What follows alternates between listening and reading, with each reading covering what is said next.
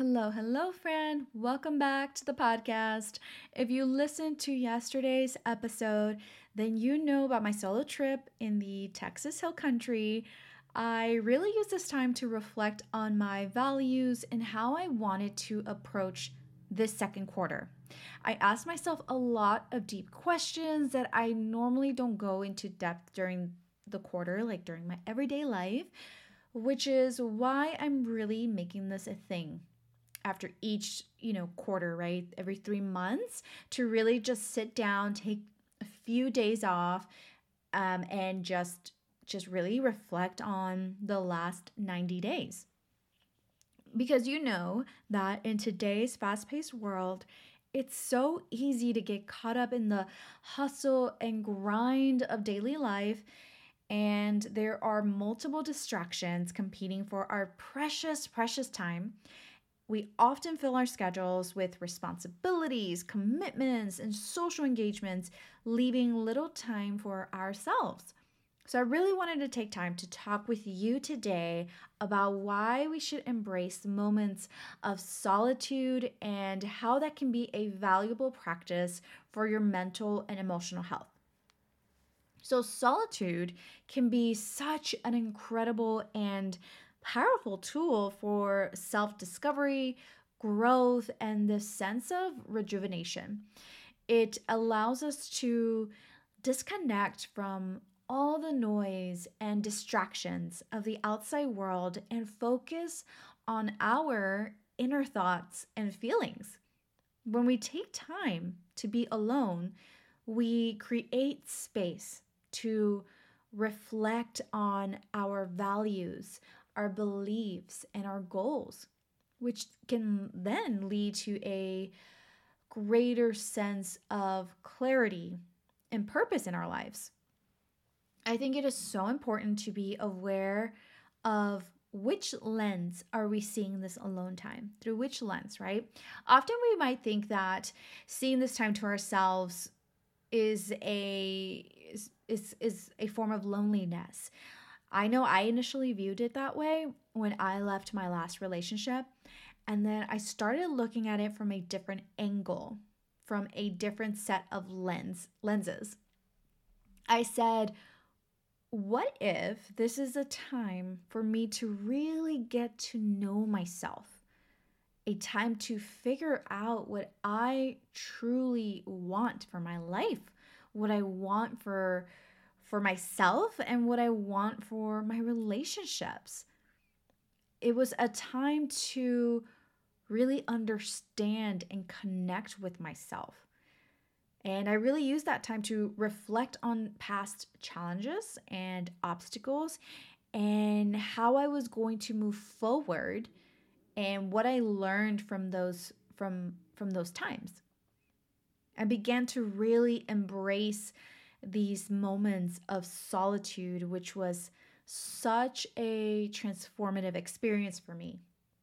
We live in a world that often values busyness and productivity over rest and reflection.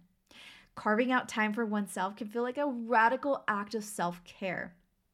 It's a way to prioritize our mental and emotional well being and really cultivate a stronger sense of self awareness. Now, there are countless ways that we as women can embrace these moments of solitude. It doesn't have to be some big getaway like traveling across state or abroad, or even if you want to travel an hour away, it doesn't have to be like that.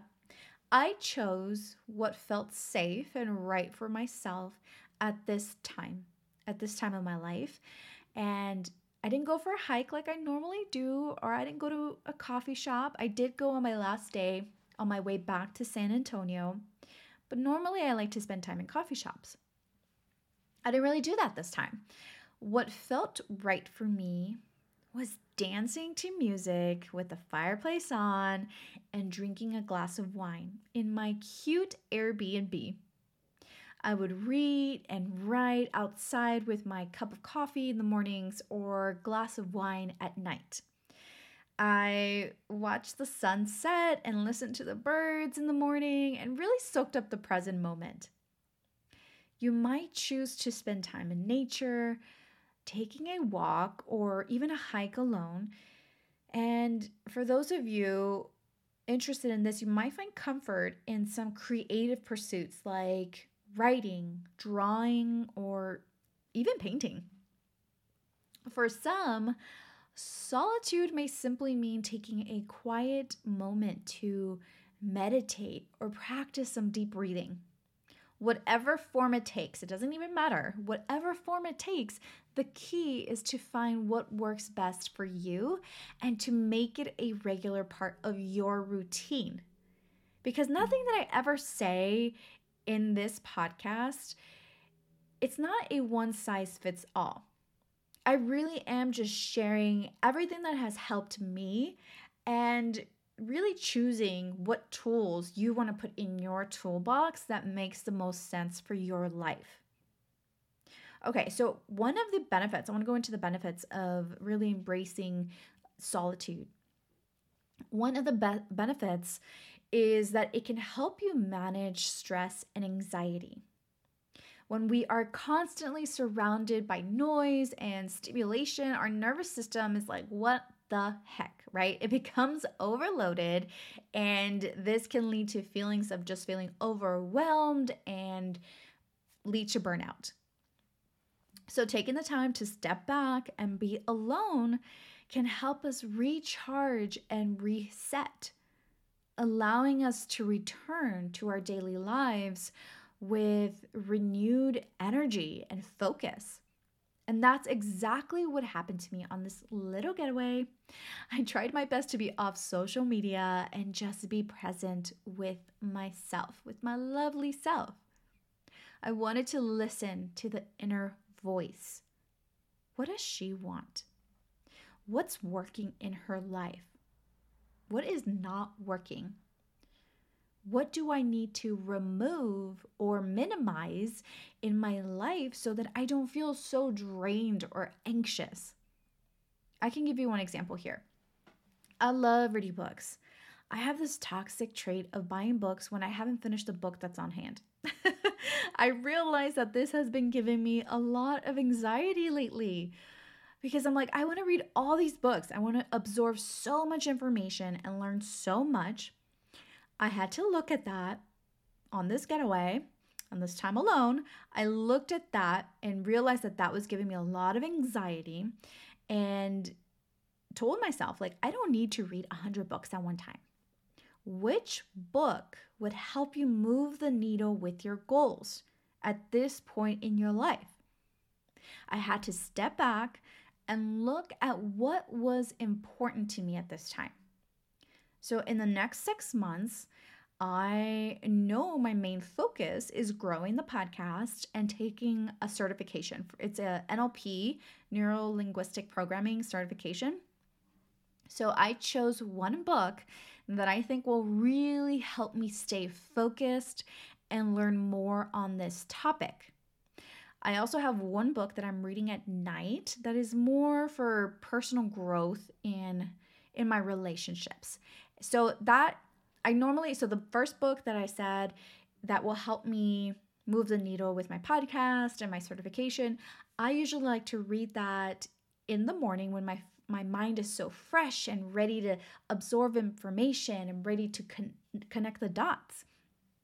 And then, so the second book, the one that I have on my Kindle, I'm reading at night. So it's, I use that as part of like my nighttime routine where I make some tea or drink some water, whatever, take some time to unwind and read this this book because it does it I feel like that by the end of the day I'm not ready or I'm not I'm not trying to process information or learn things or connect the dots.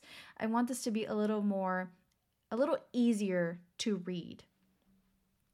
So that's that's what I normally do and then I have an audiobook. Again, the audiobook is related to my goals for the next 6 months and I'm using that to listen to on, on my way to work throughout the week. So or if I'm going for a walk, I can tune into that, whatever feels right. But I chose one audiobook, one book in the morning, and one book in the evening. So, on top of managing that stress and anxiety, right? Because you you look at you really take the time to just block out all the noise and really just sit with yourself. And it just really helps to to just take that in and listen to what your body wants. What does your heart want? So on top of managing the stress and anxiety, embracing moments of solitude can also be beneficial for solving problems and for decision making. When we tune out external distractions and everyone's opinions and their criticism or their whatever it is, their beliefs, if we tune that out and focus on our inner voice, then we tap into a powerful tool for clarity and insight. If we take that time to look over what we value in life, in our relationships, in our career, in our health, in our finances, then we can make value based decisions. What does that mean? Simply put, it is making decisions through the lens of your core values and beliefs. If we get clear on what those values are for ourselves, then we can use them to steer us in the right direction with the right priorities.